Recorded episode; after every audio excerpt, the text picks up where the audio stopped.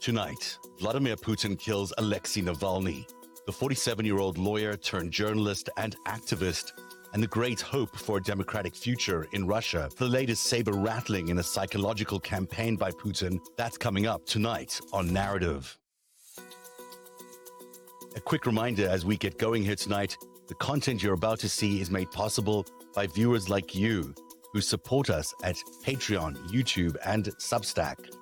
Narativ needs you so we can keep exposing the enemies of democracy as we're doing on tonight's show. The news about Navalny's murder broke just as Vice President Kamala Harris was due to take the podium at the Munich Security Conference.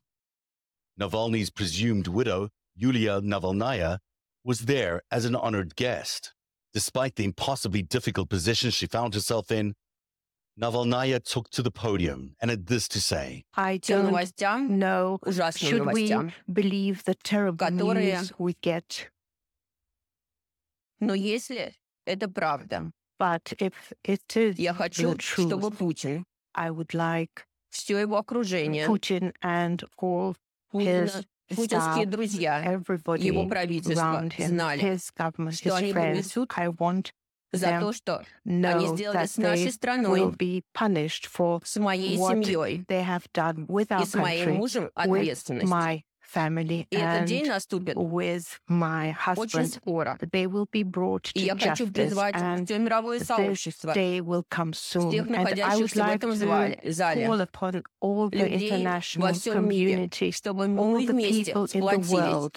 и We победили should come это зло, together победили and we should fight against ужасающий режим, this evil, который сейчас сеет. horrific regime in И Russia этот режим today. И Владимир This Путин regime должны понести and персональную Vladimir ответственность Putin за should be все те personally ужасные held вещи, которые они responsible делают for all моей the страной, atrocities с нашей they страной have России в последние committed годы. in Спасибо our большое. country the last years. Thank you. Vladimir Putin has tried to kill him before, and it seems that this time Putin has succeeded in his obsession. The other obsession Vladimir Putin seems to have is about US politics. For a political candidate running for re election in his own presidential elections in Russia, it seems surprising that he has so much time to talk about American politics. Perhaps it's because Putin has a stake in the outcome of the American election. So much so that he may need a particular result in the November election to ensure his continued rule in Russia and cement his legacy. Just days after dedicating two hours to lambaste Joe Biden and support Donald Trump on Tucker Carlson's X show, Putin now says he supports Joe Biden for the presidency. I don't believe it for a second, and neither should you. Putin is clearly lying. Putin is interfering in US politics again. He's using disinformation and outright corruption, just like he did in 2016 and in 2020.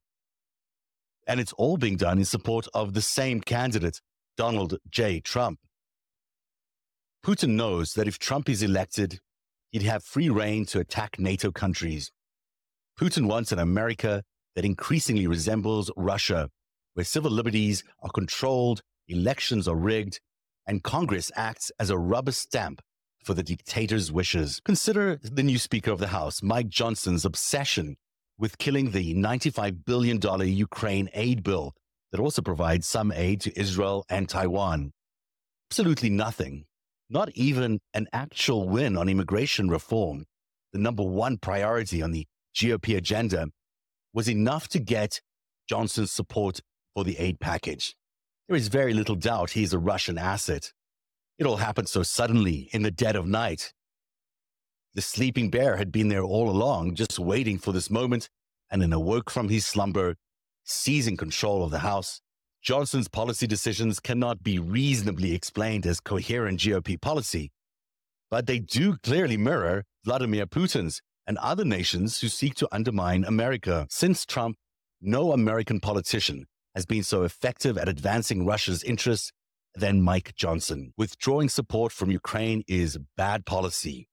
It's bad for the economy as it stalls vital weapons production, which is needed both in Ukraine and in our military.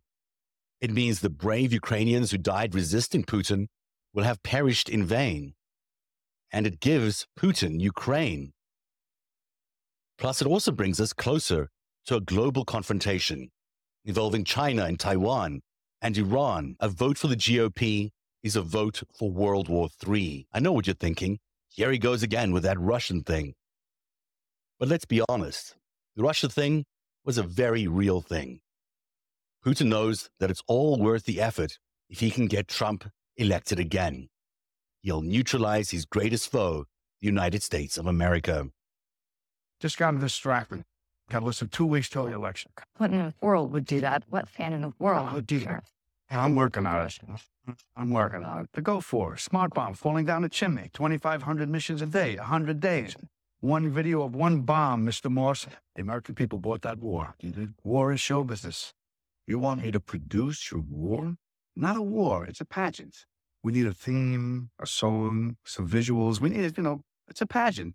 It's a, it's, it's a pageant. It's a pageant. That's what it is. Country's a war. It's Mr. American, bird party. In the 1987 satire Wag the Dog, Dustin Hoffman played a political spin doctor who manufactured a made for TV war to rescue the flagging political fortunes of an incumbent president accused of fondling a young Girl Scout. The fictional scheme worked to increase the public support of the film's president and turned around his political fortunes. Now, that's a domestic president creating a fake narrative. That's one thing. But what we're seeing here is Russia and her allies in the enemies of democracy. They're creating actual events in order to move the dial in the US presidency. It began even before the Tucker Carlson interview. Donald Trump, out of the blue, suggested that if NATO members failed to pay and maintain their military spending above the NATO recommended 2%, he would encourage Putin to attack those countries. Then came the astonishing delay in passing legislation that could have saved Ukraine orchestrated by Johnson and infuriating our European allies. And then came the murder of Navalny just hours before the conference began. And with full knowledge that Navalny's wife would be the guest of honor there. It's important to remember that the GOP, which appears to be so entranced by Putin right now, may not necessarily be doing this on their own volition. Putin likely holds vicious compromise over many of the GOP men and women in Congress and he wouldn't hesitate to use it. We're so lucky to have Rick Petrie join us tonight from the Council for Foreign Relations. This was timed, obviously, to be just before the Munich conference began. He must have had complete knowledge that his now presumed widow was going to be there. At least Putin must have known that. And uh, along with Kamala Harris, this was a message. This was not just a assassination. And along with the campaign that was leading up to this with Tucker Carlson. These are quite significant things that have happened in the last few weeks, all revolving around Russia. There's a prelude to the Munich conference, it certainly sends a saber rattling kind of message to NATO. Uh, what are your thoughts uh, about this massive turn of events and, and the timing of it in, in particular? It's obviously horrific. Um, it's uh, further proof that uh, this is a very hard dictatorial regime. I think it's a regime that's been through several phases of hardening, and we're now at the hardest level yet with um, very little attempt at disguising it. They have taken the opportunity to murder someone who was probably the most effective opposition spokesperson and revealer of Putin's nepotism and corruption in a generation. So it's sad for those Russians who care about democracy. I'm personally sad that there aren't more of those.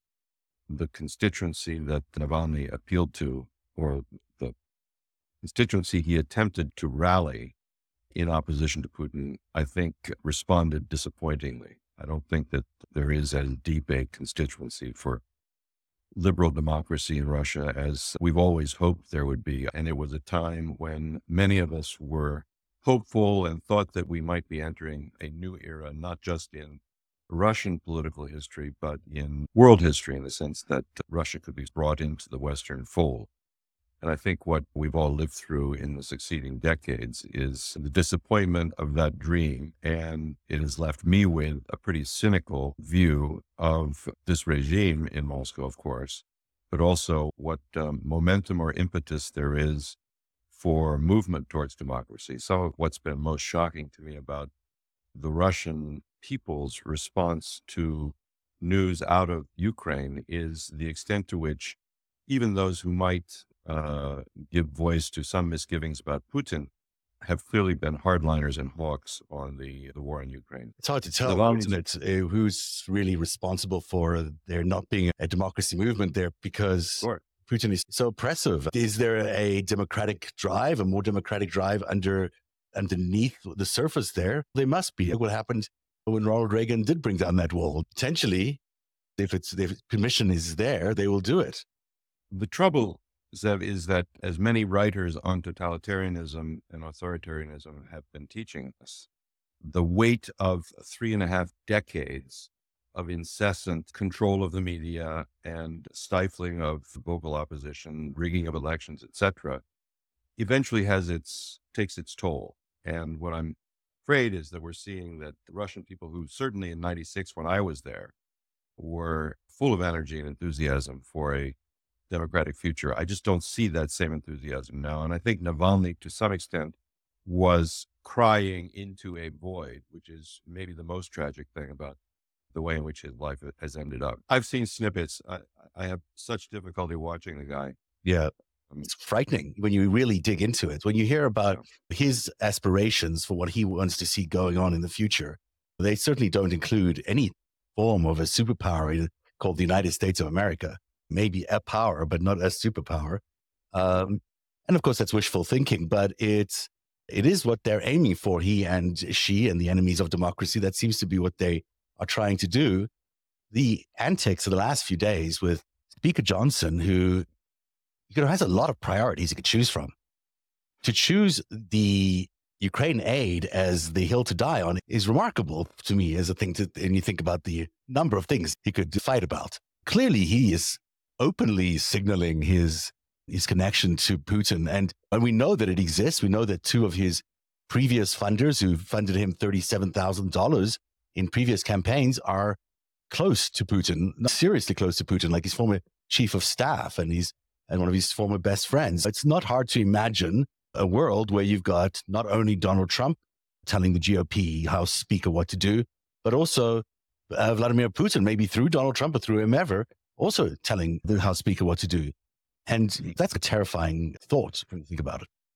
It would pass with substantial GOP votes if it were brought to the floor. Mm. Which is to say to me that Johnson is, in defying that support from within his own party, he's making a, he's punctuating or he's making, he's putting an exclamation point at the end of the demonstration that you say he's making of his support for Putin. Yeah. Yeah. He really is. And this is why I'm very excited you came on tonight because I'm we here we are in the last maybe what we got nine months of the elections. And a lot can happen in those nine months. We certainly know that the election will really only get going in the last six months or so. We've seen what has happened in elections in the past. We've seen those October surprises where they, you talk about the start of Nixon's career as a president. What happened with the, what was the name of that affair? That she was the uh, intermediary between the Vietnamese and the Chinese. And, and basically, Nixon used that as a way to get Johnson to make sure the end of the war came after Nixon was was elected. Not oh, it, it was Chiang Kai Shek's wife. Yes, I can't remember her name now. it Just slips my mind. Madam something. Yeah, I'll find it here while we chat. It's happened there. It certainly happened when Ronald Reagan and and Jimmy Carter were handing over because of the Iranian hostage crisis. We've had some pretty suspenseful October surprises involving some pretty major foreign powers. We're knowing the propensity for people like Rudy Giuliani to be involved in these things and Roger Stone to be involved in these things. And considering where the world is, is looking, where we've got wars in Gaza, you've got wars in Ukraine, and potentially a war developing in, in Taiwan, these are all devastatingly difficult for us and also opportunities for any foreign player to throw a curveball in the elections. As you look at each of those situations. You look at, at, Ukraine and potentially Taiwan and especially Israel, which you're so familiar with. Yeah. A lot could happen there, right? That could really change the dynamic between now and the uh, November elections. Uh, I put nothing past Trump, and I do believe he's the key player on the GOP side. It's obviously at the behest of Putin, but the question is whether the message is being passed through Trump, but nevertheless, I, think Trump is the one around whom all of the other GOP players dance, perhaps to some extent out of fear, but mostly, I think, out of the realpolitik that, like it or not, Trump or his endorsement of Trump of GOP candidates continues to be essential for their success and for their fundraising. And he really has them in a headlock. And he, for reasons that I think are obvious, does not want aid to Ukraine. And it is clearly a continuation of Trump's attitudes and actions towards Ukraine that go back to impeachment 2.0 or 1.0 and to the subtraction of uh, Ukraine aid as a platform in the Republican plat- as a plank in the Republican platform at the Republican National Convention in July of 2016. It's been a consistent theme all the way through. Uh, you can hang around that all of Rudy Giuliani's activities and others in Ukraine, but Ukraine has been the bellwether for Trump and his fealty towards Putin. And he's still very desperate to deliver on that. And it's very dangerous for us as a country and for NATO as an alliance and for Western democracy. Let's look at that one specifically then a little bit further. So, say we don't send the aid to Ukraine and that Ukraine is ultimately lost in that situation. One would think to, to the Russians, they've already lost, I believe, or about to lose a town in, in that they had previously been holding to the Russians in the military field today. If that's actually a reality of what's happening in the field, if, if the, the lack of artillery that's arriving from, from the United States is that slow that they're losing strongholds, they say within six months they could be losing all their supply, then we could be seeing in six months a situation where before the elections come around, that uh, Putin is now the new owner of Ukraine and and looking elsewhere, looking towards Lithuania, Poland, Sweden. Who knows where he's looking? Um, I'm not one to comment about the stockpiles of artillery shells in Russia or in Ukraine and how close to the bottom of the barrel the Ukrainians are. But clearly, at least the message from our administration and the message from the Ukrainians and other European leaders is that the situation is, if not desperate, then very serious. And it's a shame, a real shame on us that we're not contributing to the effort. I saw today that there there is an agreement from Macron and I think Germany of a combined, I think 79 billion euros. I may have that number wrong, but it's large. That they were they're going to make an immediate allocation. Much of that money, I think, unless it has strings tied to it by the Europeans, some of that money may even come back to Lockheed and the people here. A significant amount of that money would be invested in our economy. That's probably a good sign that, that these alliances have held throughout and are still holding. I think so. The the more realistic prospect, if the Ukrainian war effort really is strangled by mainly our absence uh, in the donor circle, mm. um, the more realistic prospect is not an immediate collapse and Putin victory in six months or something, but a much more protracted and brutal grinding war, mm. which is very tragic in, in terms of the human toll, but um, also very destabilizing as it goes on. It's very destabilizing all across Europe. And I, my, I think the way to finish this is to do it swiftly. And until very recently, I think the Ukrainians were building a very strong advantage. The other thing that would happen if the war were to become more strung out, protracted, is that the enormous troop losses that the Russians have suffered would gradually be resupplied, that they would rebuild the army. And we really cannot leave them the time to do that. No, and they're also building a, as is the United States, a supply chain for, for weapons, which is, we don't necessarily want that to keep growing. Then there's Taiwan, which is hanging out there as a real possibility of a, still a conflict there, whether it mm-hmm. involves actual U.S. boots on the ground. I doubt that, but it certainly could be the same kind of scenario where there's a support structures and artillery and other stuff that might be applied there. Hopefully, you would think that that situation does not seem to need to go to war. But I've often wondered, and maybe you can help me explain this to me. Why does this have to mean war? Why can't the Taiwanese um, and the Chinese come to a conclusion that maybe there is a way for them to live together? And why does America need to take and get be so involved? And I know we've said we were committing to be on their side and defend them. The, the realities of the situation might be very different today than they were when we made that agreement. No, I think the realities already are quite different, and it is to some extent an anachronism.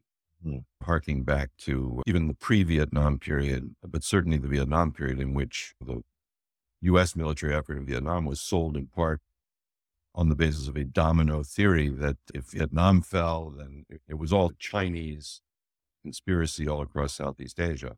And in that sense, China was an enemy until the Kissinger driven Nixon opening to China the period in which that line was drawn in the sand and we pledged to defend Taiwan, I think comes out of that period. And we're clearly not in that sort of a situation anymore.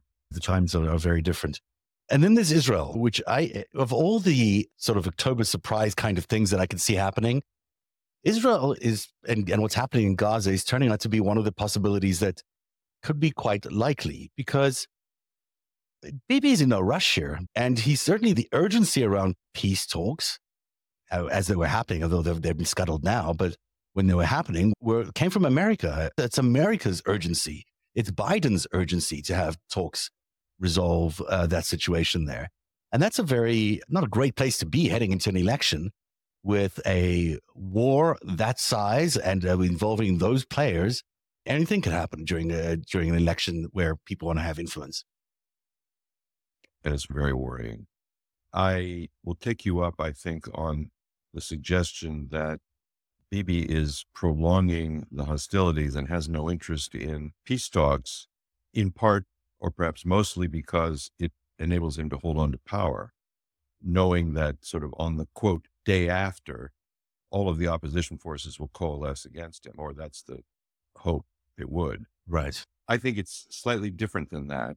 He returned from the Oslo Accords, and there are candid video recordings of him speaking to family members, apparently in somebody's apartment, about how he outfoxed the U.S. and inserted all these weasel words, and he has no intention of returning any settlement to Palestinian Authority, et cetera, et cetera. It's just, it's, you can listen to what Carter said about dealing with him, what Clinton said about dealing with him.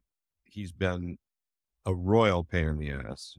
And ministers of his have said so overt, is that this is in fact a form of ethnic cleansing and a retaking of Gaza to be integrated into Eretz Israel.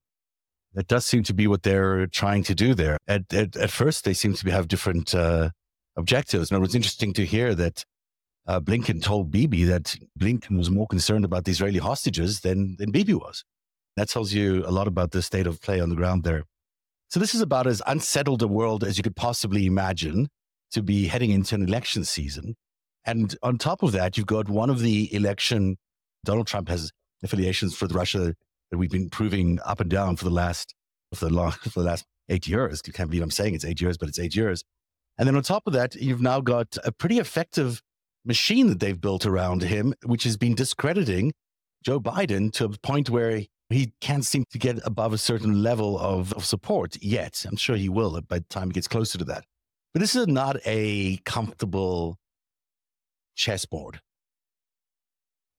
No, it hasn't been a comfortable chessboard since about 2015, at least as I reckon it. And with the world as topsy turvy as it is, in my view, the sort of experience and level headedness of Joe Biden is more important than ever it's inconceivable that we would return Trump to power to face all of these crises, particularly knowing what we now know about his attitude towards some of them. The statement he made 10 days ago about the apocryphal, I'm sure, story of some a European leader having stood up in a meeting with him and said, Sir, are you saying that if we don't pay what we owe, as if they actually owe anything in, in the way that he portrayed it, that you won't defend us? And he said, If you're telling me that you haven't paid, then yes, that's exactly what I'm telling you. In fact, I'll go further. It tells me that we've arrived at a place in our politics which is unprecedented. And enough Americans who care about democracy need to put their backs into all of the sort of grinding work of supporting individual candidates. We need to take back the House. We need to reelect Joe Biden. It's just a must have. But, but it's, it's, I, I've been closely following and then closely involved in campaigns since I was about 16. Uh, and this is by far the most uh, worrying and important. you know, I'm of the belief, and uh, maybe you agree with this, I don't know, but I believe that there is a lot of coordination going on between what I call the enemies of democracy, uh, this coalition of nation states and networks and institutes and interests, whatever you want to call them, that have basically decided they've had enough of democracy and are wanting to destroy it and America. And when I look at these these hotspots around the world, it looks to me there is a lot of coordination and that all these things are happening to some extent in order to weaken the United States, that they're maybe each on their own have their own reason for being, but taken as a totality, what they really are trying to do is weaken our military, weaken our abilities to, to engage in, in solutions around the world and to provide leadership around the world and to, along with dividing us in the United States, but weaken us globally with all these distractions and all these complicated factors that they are fully aware that they are inflicting on us. Do you think that mm-hmm. theory is true? Do you think that's what's going on? And if it is, what can be done about it? It's it's not unlike the dynamic between the USSR and the US at the height of the Cold War. I don't think if by coordination you mean that they're huddling somewhere in a back room or there's channels buzzing and they're saying, I'm going to do this. So next week after that, why don't you do that? I don't think that, but it's, it's not necessary because they read each other's moves. They see the openings that somebody else has provided, and within their own sphere of activity, they can then take a step. Mm. But it's sort of clear going forward. They sort of it's it's clear that we're fighting a, a sort of rising tide of um, rightist, populist, ethnic nationalist, anti-democratic forces in, in many places, including in Western countries. Yeah, that's right. I, I, could keep talking to you for a long time. I know I only asked you to commit for for this amount of time. So we can wrap up fairly soon. But what when you're looking at at the world right now, what are the things that what's the stories that are most impacting you today that you're thinking about? Boy, things have changed. Is it the Donald Trump story? Is it the is it the Fani Willis story? Are there stories outside of this foreign realm that you're also thinking these are game changers? I'm these days primarily focused on domestic U.S politics and the way in which the landscape is being arranged for November. And I'm hoping that the drumbeat of news that has already been generated, but much more of which will be generated through these trials of Donald Trump, which I'm confident will happen. I see frequently on Twitter posts about people saying you're a babe in the woods if you think he's ever going to come to trial, let alone go to prison. But I think there will be trials and there will be important revelations. And I'm hopeful that at the margins, I don't expect some wholesale reversion to mean of the sort of MAGA crowd. They're not all suddenly going to wake up in the morning and say, We've been wrong. My God, we've been wrong.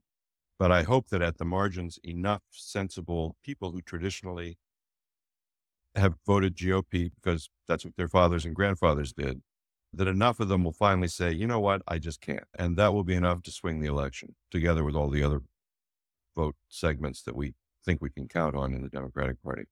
That's a very important development because we've got to begin the process of pushing this MAGA fanatic alternative facts right wing crowd back to the periphery of our politics, or else we're going to be mired in the kind of situation that we're in today. It has to be this election, and this will be the end of it. One would hope.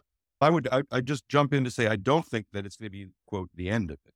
Mm-hmm. I think we're in a protracted struggle. But I, I said we have to, with this election, make a decisive turn and start to push them back to the periphery. All of their bent, the aspiring candidates, the sort of the ju- junior varsity level guys who are coming up, are imbued with this. Mm-hmm. And it's going to be, it's going to be a task.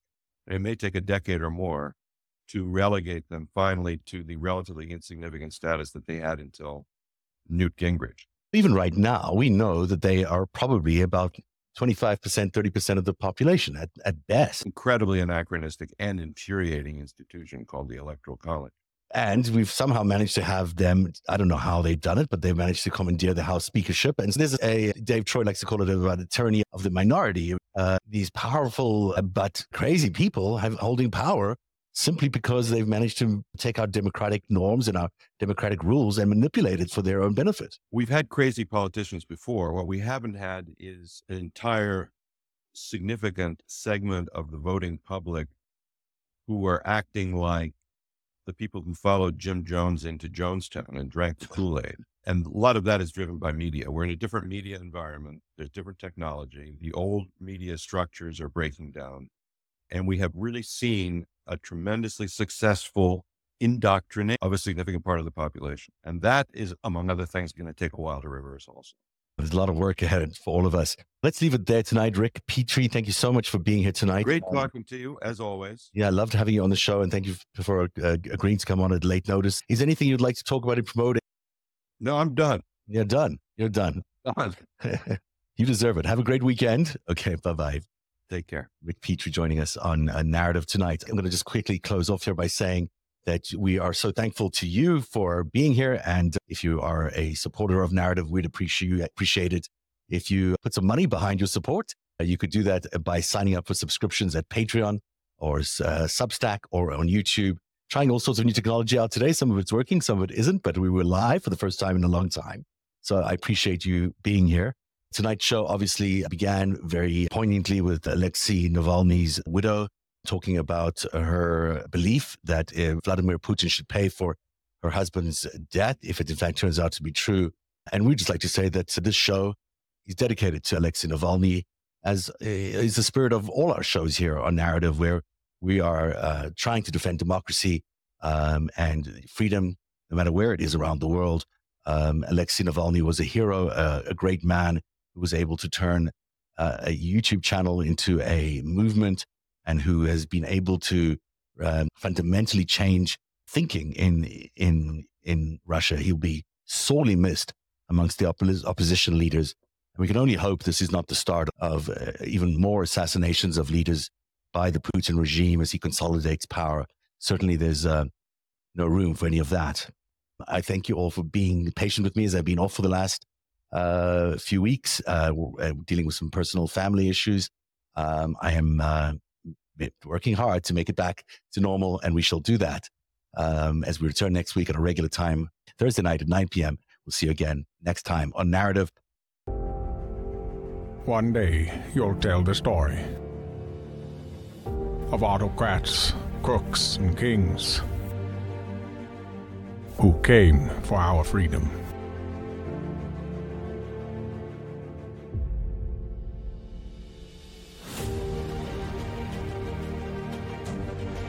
A story of citizens who stood up to tyranny and won.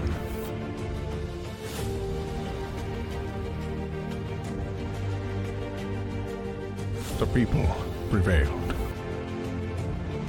and renewed an old vow to a more perfect union. And that was just the beginning. The story continues. Narativ. Where truth lives.